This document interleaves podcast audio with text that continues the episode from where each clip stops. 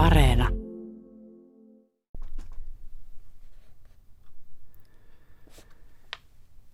Päivän mietelause on kirjoitettu Karjala-lehteen sata vuotta sitten. Uskonnon historia koulujen oppiaineena.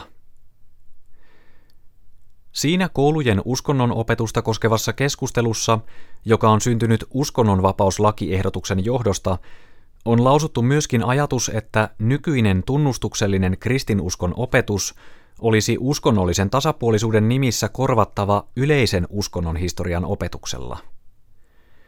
Uskonnon historia tieteenä on viime aikoina kohonnut yhä huomattavampaan asemaan, herättäen kaikissa johtavissa sivistysmaissa mitä innokkainta tutkimusharrastusta.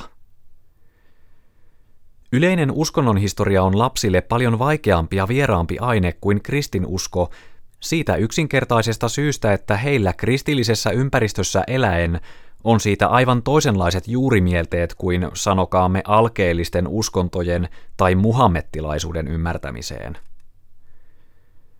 Oppikoulun ylimmillä luokilla ja yliopistossa uskonnon historia on omiaan avartamaan näköaloja, ymmärtämään uusilta puolilta uskonnon elämän kehitystä maailmassa. Mutta lasten aine se ei ole.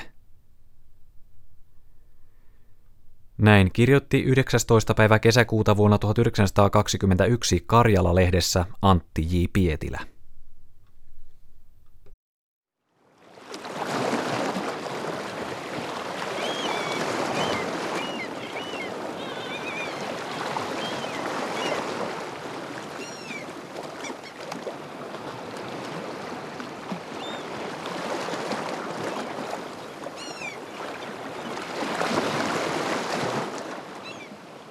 Kohta kello on 12.